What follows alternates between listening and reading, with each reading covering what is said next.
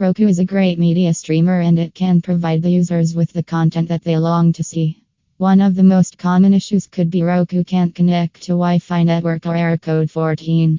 This error is not entirely the device's fault.